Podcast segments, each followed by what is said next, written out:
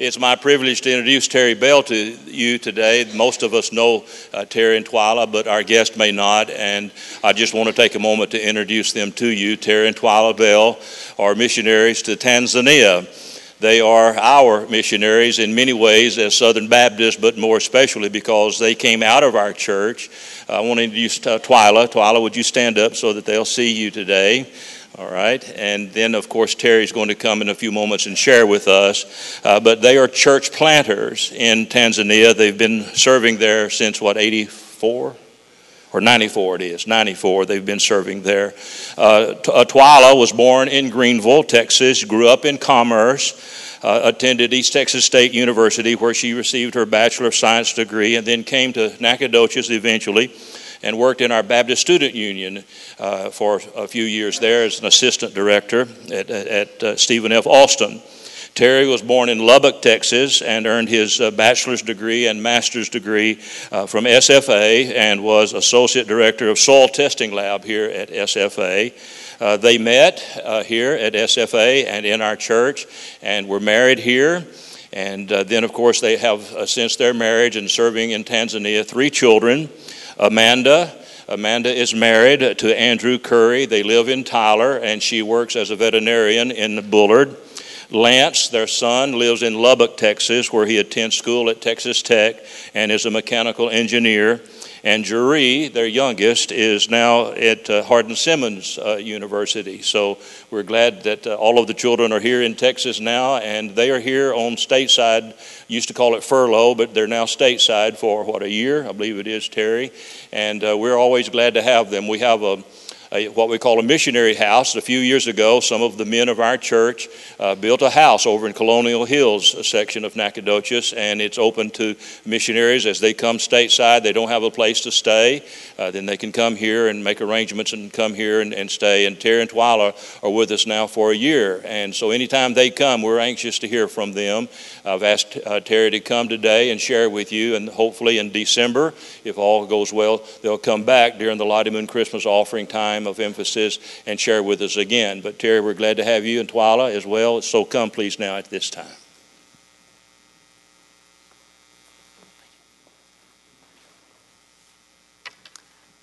Good morning. It's great to be here with you all this morning. And Twyla and I just feel so privileged to be back in our home church. Um, it's been about five, well, we were on this last term, we were on the field for four years and nine months. And the previous time we were in the States, uh, it was a short time. We were bringing Lance back to get him into school. And uh, the house was had already had occupants in it, so we weren't able to stay here. So it's actually been about eight years since we were here in Nacogdoches staying in the house. But uh, we just want to thank you again for that house, too. It's always great to step off the plane and get a ride up here to Nacogdoches and just go in and have a bed ready. It's just been a blessing to us for all these times. And uh, we just thank the Lord for all you've done for us in that manner. And we thank the Lord also for praying for us all these years. We say this every time, we'll say this every time again until uh, the Lord tells us to stop. But uh, your prayers enable us to stay there. There's so much that goes on sometimes, it's a lot of struggles, but because you're praying for us and remembering us day after day, the Lord gives us strength and energy to continue to do that. And some of you have blessed us in different ways. The church has blessed us uh, over the years just through uh, different amounts of giving, and that's always been a blessing because sometimes we've just had a special need and we've never said anything to anybody, but the Lord prompts someone to send a little special gift, and it's always been great. It's always met that need.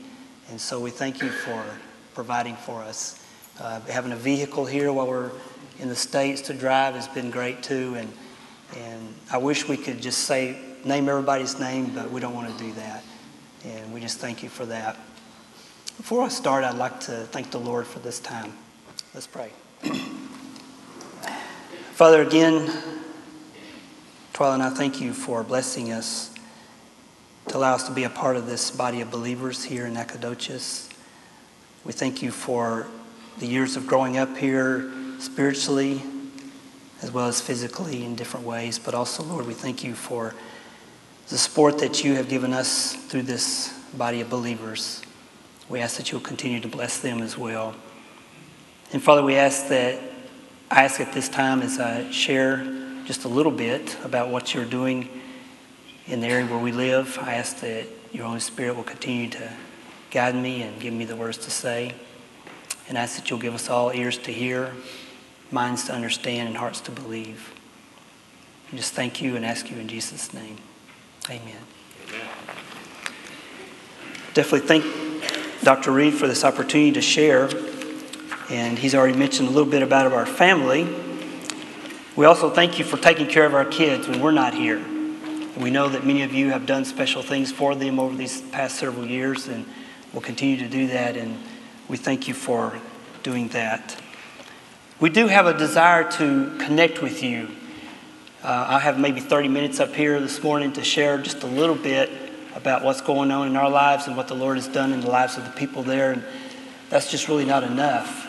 And we hope that maybe we can have opportunities to visit your Sunday school class, or if you have a small group, or if you just want to invite us over to your house, we would love to do that during these next 10 or 11 months. And maybe Twyla and I will try to have something at our house, at the missionary house, where you could come and visit with us as well. But we really want to share a lot more so that you have a greater understanding of the people there and uh, the things that God has led us to do, enables us to do. And so we look forward to some of those opportunities. Before I get into uh, what I want to share, I, I do want to encourage you to pray about one thing. Maybe you've heard a couple of weeks ago that the International Mission Board made an announcement that due to budget restraints, they're going to have to reduce the number of personnel in the mission board. That includes missionaries and staff in Richmond. Currently, there are about 4,800 missionaries on the field, and they feel like they need to reduce that number down to at least 4,200. So that means a reduction of no less than 600 missionaries and our staff to go with that. And the reason that has come about is because for the past four or five years, the amount of money that comes in through the Lottie Moon Christmas offering and the cooperative program is not meeting the needs that are there to support the number of missionaries that are on the field. And so during these past four or five years, they've had to use emergency contingency funds to help make up the difference. And they also are selling property around the world that's no longer being used. But they come to a point where they just can't do that anymore. And so it's been a difficult decision for the trustees and the leaders in Richmond, but they feel like they need to make this reduction in personnel. So they're doing this by a program that's called a voluntary uh, retirement. And they're going to offer incentive. The people that are eligible for this retirement are people with age of 50 and above, and they've been on the field at least five years. So that's a, that's a pretty uh, big group of people but the key word is voluntary. They want it to be voluntary. They're not going to go around and say, you need to go, you need to go, or leave. They want each of us to seek the Lord's face and ask Him, is it time for us to step down or not? And so even Twyla and I are seeking the Lord's face concerning this. But we ask that you would pray for us and pray for all the 4,800 missionaries plus the staff in Richmond as all of us are asking the Lord, what does He want us to do during these days? Um, we have to come up with a decision by November 2nd. And so we do desire your prayers greatly. It's not a, a light thing, a thing we're taking lightly.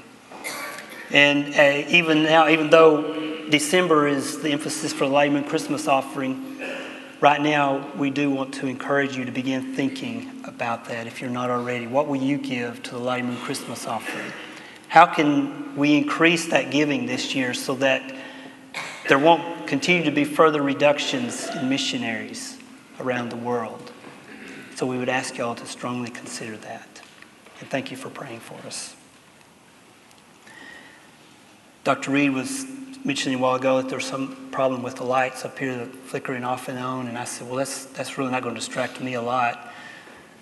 I'm accustomed really to only about 15 or 20 people before me, and so this is a big crowd. But I'm also accustomed to a lot of different distractions. Usually, where I'm teaching or preaching, people get up and leave and go out. They'll come back in. And cell phones are pretty popular now, and so cell phones will be ringing and they'll get up and go answer it, come back in. The little kids are out are around playing on the benches or on the floor. Some of them will come up and grab your leg while you're trying to talk. When I'm out in the village, especially, the chickens fly in and out of the open doors and windows.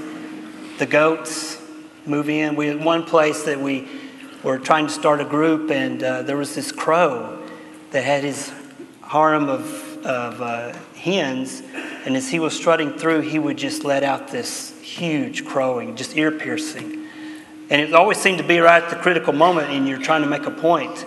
So I know Satan sent him through at that time. So I just wanted to warn you that if you sit too still and you're too quiet this morning, you may actually distract me. so, as Dr. Reed mentioned, we live in Tanzania, and we live among a people called the Ngoni. That's spelled N G O N I. They're a people group of a little bit less than 300,000, so in some respects, they're a small people group.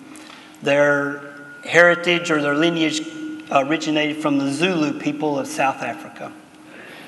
They live in and around the area called Songea, and that's spelled S O N G E A.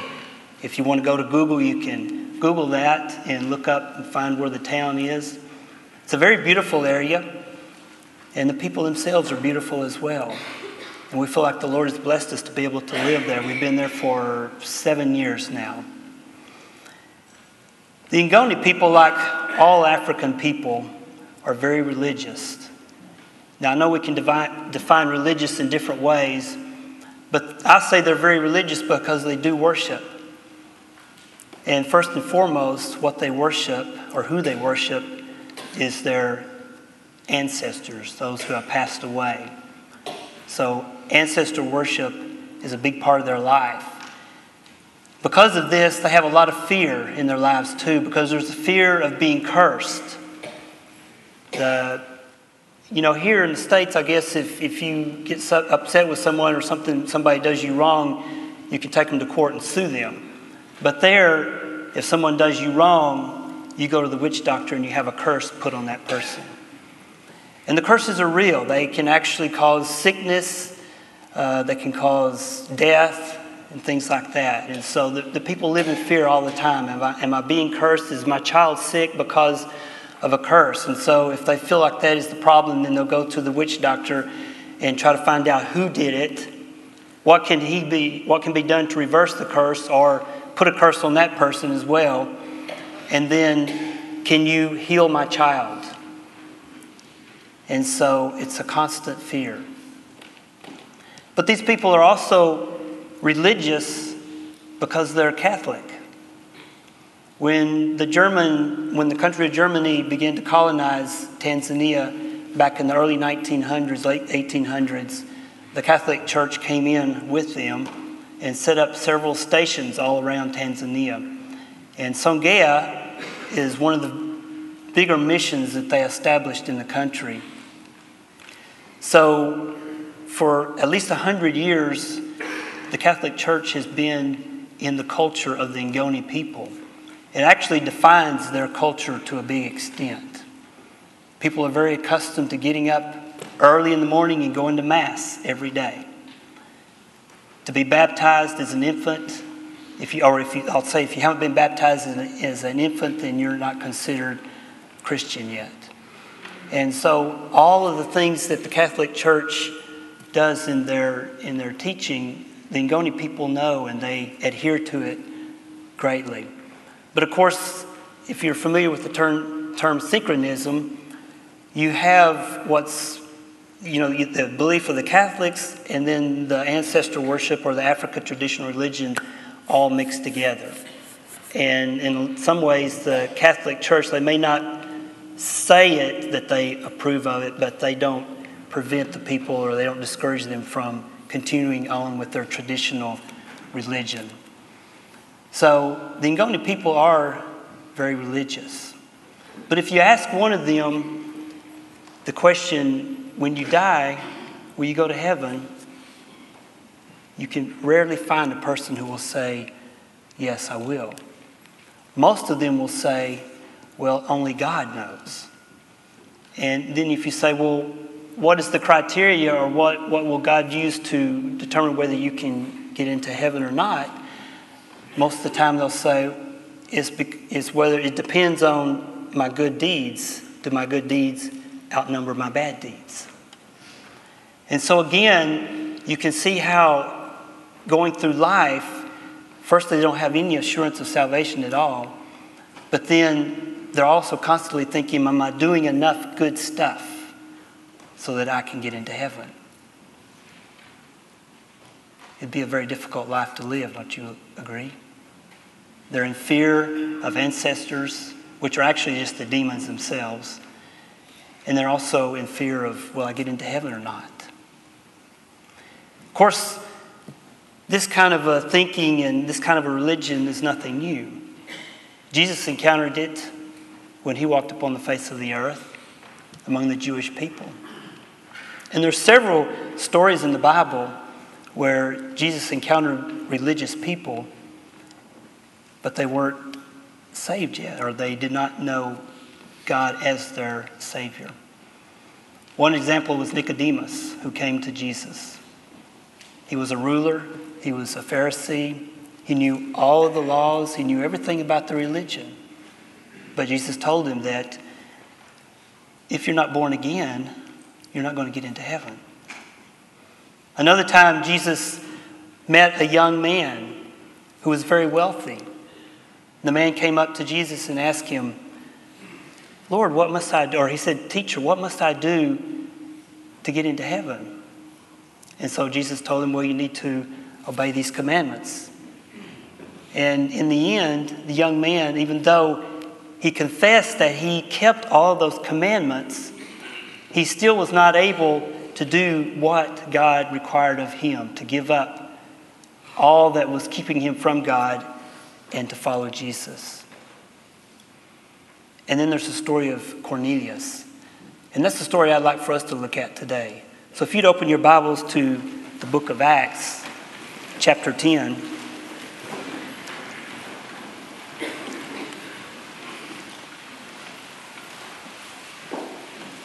I think this story is a very good example that fits well with the Ngoni people because we're going to meet a man named Cornelius who was very religious. But there was still one thing missing in his life that he needed to do so that he could have eternal life. So in the book of Acts, starting with verse 1, or chapter 10, beginning with verse 1, we're not going to read all of it, but we'll try to get enough of it so that we'll know the story and what's going on. Beginning with verse 1. God's word says this Now there was a man at Caesarea named Cornelius, a centurion of what was called the Italian cohort, a devout man and one who feared God with all his household, and gave many alms to the Jewish people and prayed to God continually. About the ninth hour of the day, he clearly saw in a vision an angel of God who had just come in and said to him, Cornelius. And fixing his gaze on him and being much alarmed, he said, What is it, Lord? And he said to him, Your prayers and alms have ascended as a memorial before God. Now dispatch some men to Joppa and send for a man named Simon, who is also called Peter. He is staying with a tanner named Simon, whose house is by the sea. When the angel who was speaking to him had left, he summoned two of the servant of his servants and a devout soldier of those who were his personal attendants. And after he had explained everything to them, he sent them to Joppa. So we see that Cornelius, he was not a Jew, but he was a very devout man. There's two things, at least, that it names here that he did regularly. He gave alms, or he gave offerings, or he helped people in the community. And also, he prayed. The Ngoni people they give. They give a tithe all the time. And they pray a lot. As you may know, Catholics uh, have a thing called a rosary. And so you see them wearing the rosary around all the time. And that is a, a, a I call it a device that they use as a part of their prayer life. And so they're very religious or they're very devout in giving and in praying, just the same as Cornelius was. Well, God saw that Cornelius was seeking him. He was just still missing one thing. And so he told Cornelius that he needs to send for a man named Peter who would come and tell him what he needed to do. So let's skip down a little ways. We're going to go to verse 23. In between here, God also reveals himself to Peter in a vision and tells Peter that some men are going to come to his house and he needs to be able to receive them because they won't be Jews. And so God uh, gave Peter a little lesson, quick lesson about being able to receive non Jews or Gentiles into his home and then being willing to go with them. So, beginning with verse 23, we'll continue. So he, that is Peter, invited them and gave them lodging. And on the next day he got up and went with them and went away with them, and some of the brethren from Joppa accompanied him. So Peter now is, is going back to Cornelius' house. On the following day he entered Caesarea. Now Cornelius was waiting for them and had called together his relatives and close friends. When Peter entered, Cornelius met him and fell at his feet and worshipped him. But Peter raised him up, saying, Stand up, I too am just a man. As he talked with him, he entered and found many people assembled. So Cornelius was waiting. God had told him to send for Peter. He did what he was supposed to. Now he's waiting. Peter has come back. And in the meantime, Cornelius has gathered all these other people, family and friends, neighbors, to come in to, to listen. What is Peter going to tell us? Let's go to verse 30. Cornelius said, Four days ago to this hour I was praying in my house during the ninth hour, and behold, a man stood before me in shining garments. And he said, Cornelius, your prayer has been heard, and your alms have been remembered before God. Therefore, send to Joppa and invite Simon, who is also called Peter, to come to you. He is staying at the house of Simon the tanner by the sea. So I sent for you immediately, and you have been kind enough to come.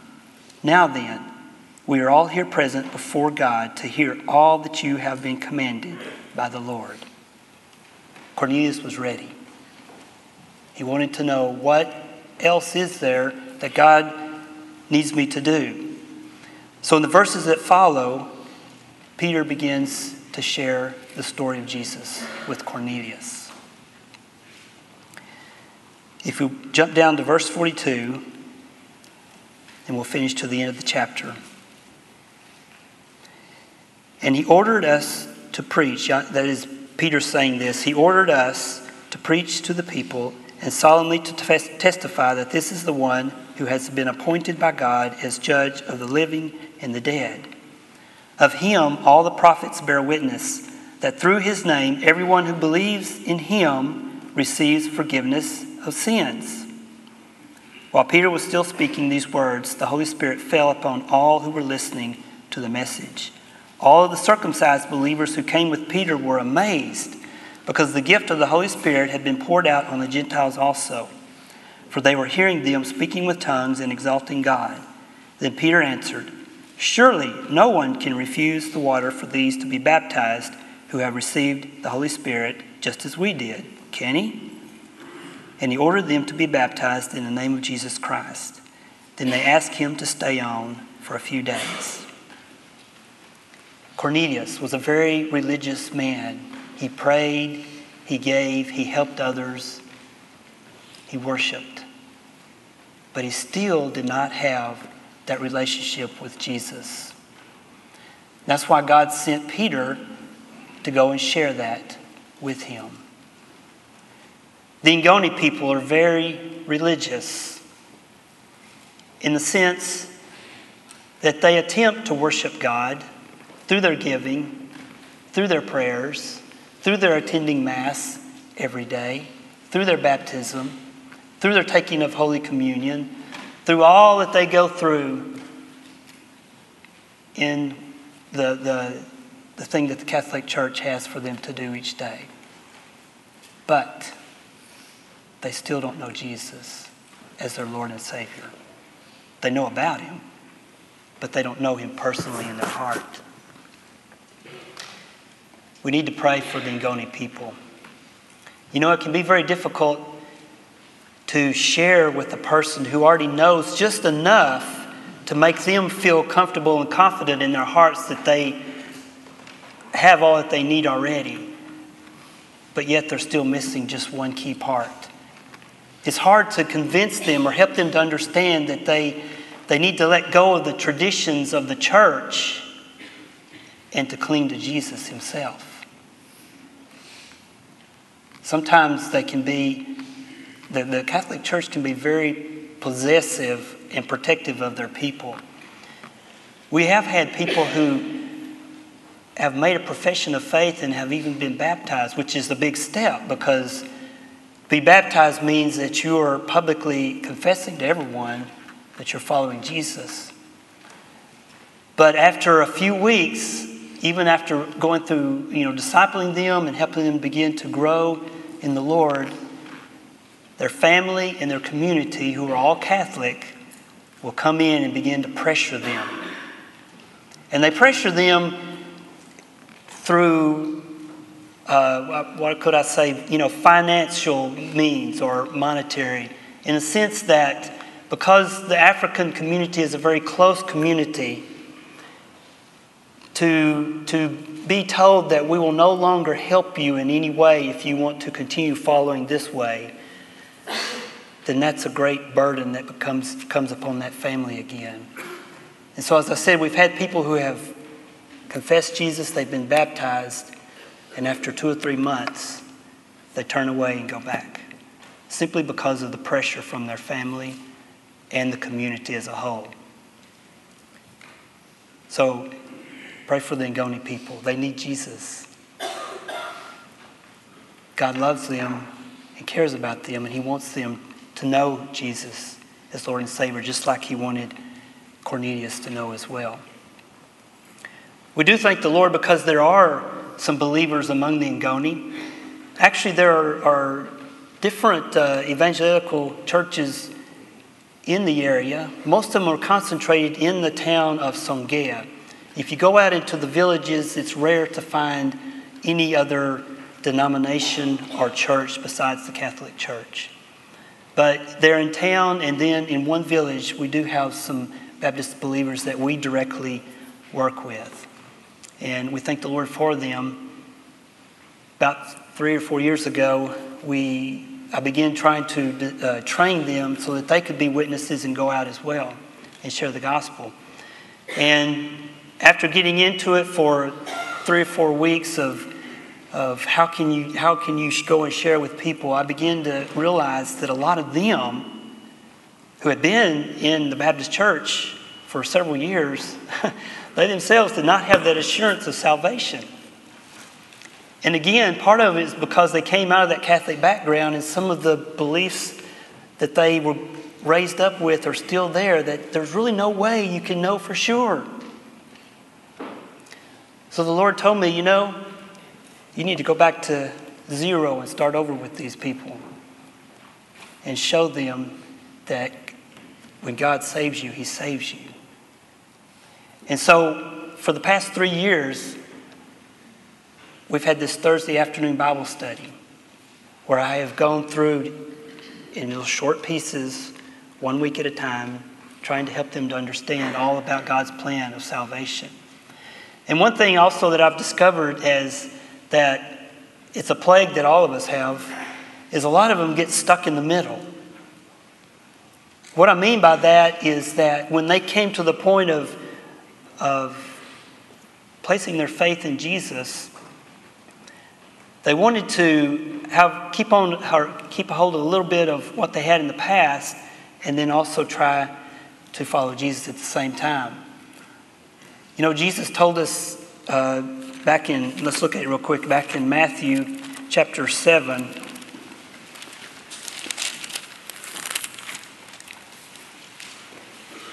Matthew chapter 7, verse 13 and 14.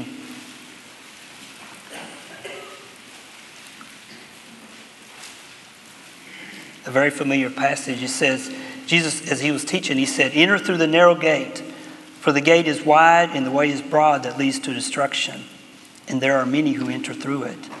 For the gate is small and the way is narrow that leads to life, and there are few who find it. So God gave me, through using these verses here, an example to to help these people understand what they need to do as far as getting their foot out of the other path. It's kind of like a, a, a, big path that all of us were walking down at one time, the whole world, because we're all sinners and we all have fallen short of the glory of God. And so we're all walking down this big wide path going towards destruction. But then one day, God reveals himself to us and he shows us that we need to repent and ask Jesus to be our Lord and Savior. And so we have that opportunity to make that decision and to get off of that big, wide path and get on the narrow path. But what happens a lot of time is that we say, yes, we want to believe, and so we start on that narrow path, but we keep our other foot in the wide path. We still want a little bit of the old way or the world, while we want to have a little bit of Jesus. And so, because it's so necessary for those two paths to begin to be opposite of one another, instead of following parallel, there's no way that you can walk one at a time, keep one foot in this way and one foot in this way, and keep going. Those paths have to go apart from each other. And so you start trying to do this. You can't go very far, can you? And so you kind of get stuck in the middle. If you don't want to take one foot out of the world and put it over here and follow Jesus all the way. And so, so many of the believers there are stuck in the middle. They still want to hold on to a little bit of the old ways, even to worshiping their ancestors, or even to still going to the witch doctor when their child gets sick, and not completely depend upon Jesus for everything in their life. So they're stuck in the middle. And it's hard to get them to take that other foot out and go all the way with Jesus. But a lot of us have that problem too, don't we? if we want to admit it. So, in conclusion, again, we just ask you to continue to pray for the Ngoni people. The Holy Spirit will continue to work in their lives and to help them to see that the ways they are following now are not the ways of God. And they need to be willing to listen and to ask Jesus. Instead of just knowing about Him, they need to know Him as their Lord and Savior. And also pray for the believers who are there that they can get off a high center and get that other foot out of the ways of the world and the old religion and put it all for Jesus. And then just for us as well. You know, it's easy sometimes to be very religious, to always come to church, to be involved in activities, to give. And it may be that we know a lot about Jesus, but we don't actually know Jesus himself as Lord and Savior. He wants to be your Lord and Savior. And it also may be possible that we're stuck in the middle. It may be that we placed our faith in Jesus even several years ago, but we're still trying to hold on to a little bit of the old stuff. And so it keeps us from growing and maturing in our faith. And so today, as we close, we just want to give an opportunity. If there is anyone here this morning who has never placed their faith in Jesus as Lord and Savior, then this would be a great time great opportunity for you to do that. Also, if you feel like maybe you're one of those that tries to keep his foot in the old way a little bit and still try to follow Jesus, won't you ask the Lord to help you to let go of the old stuff so that you can put all of your energy and your whole heart into following Jesus the rest of your life. Dr. Reed's going to come up here to the front and will be willing to receive anyone. Let's thank the Lord for his word. Father, we just thank you again so much for your word. We thank you, Father, for teaching us the truth. We thank you that we have the ability to know the truth. Father, we ask that as you continue to work in our lives each and every day, that you will help us, Father, to be fully committed to you. We thank you for your love, and we ask all these things in Jesus' name. Amen.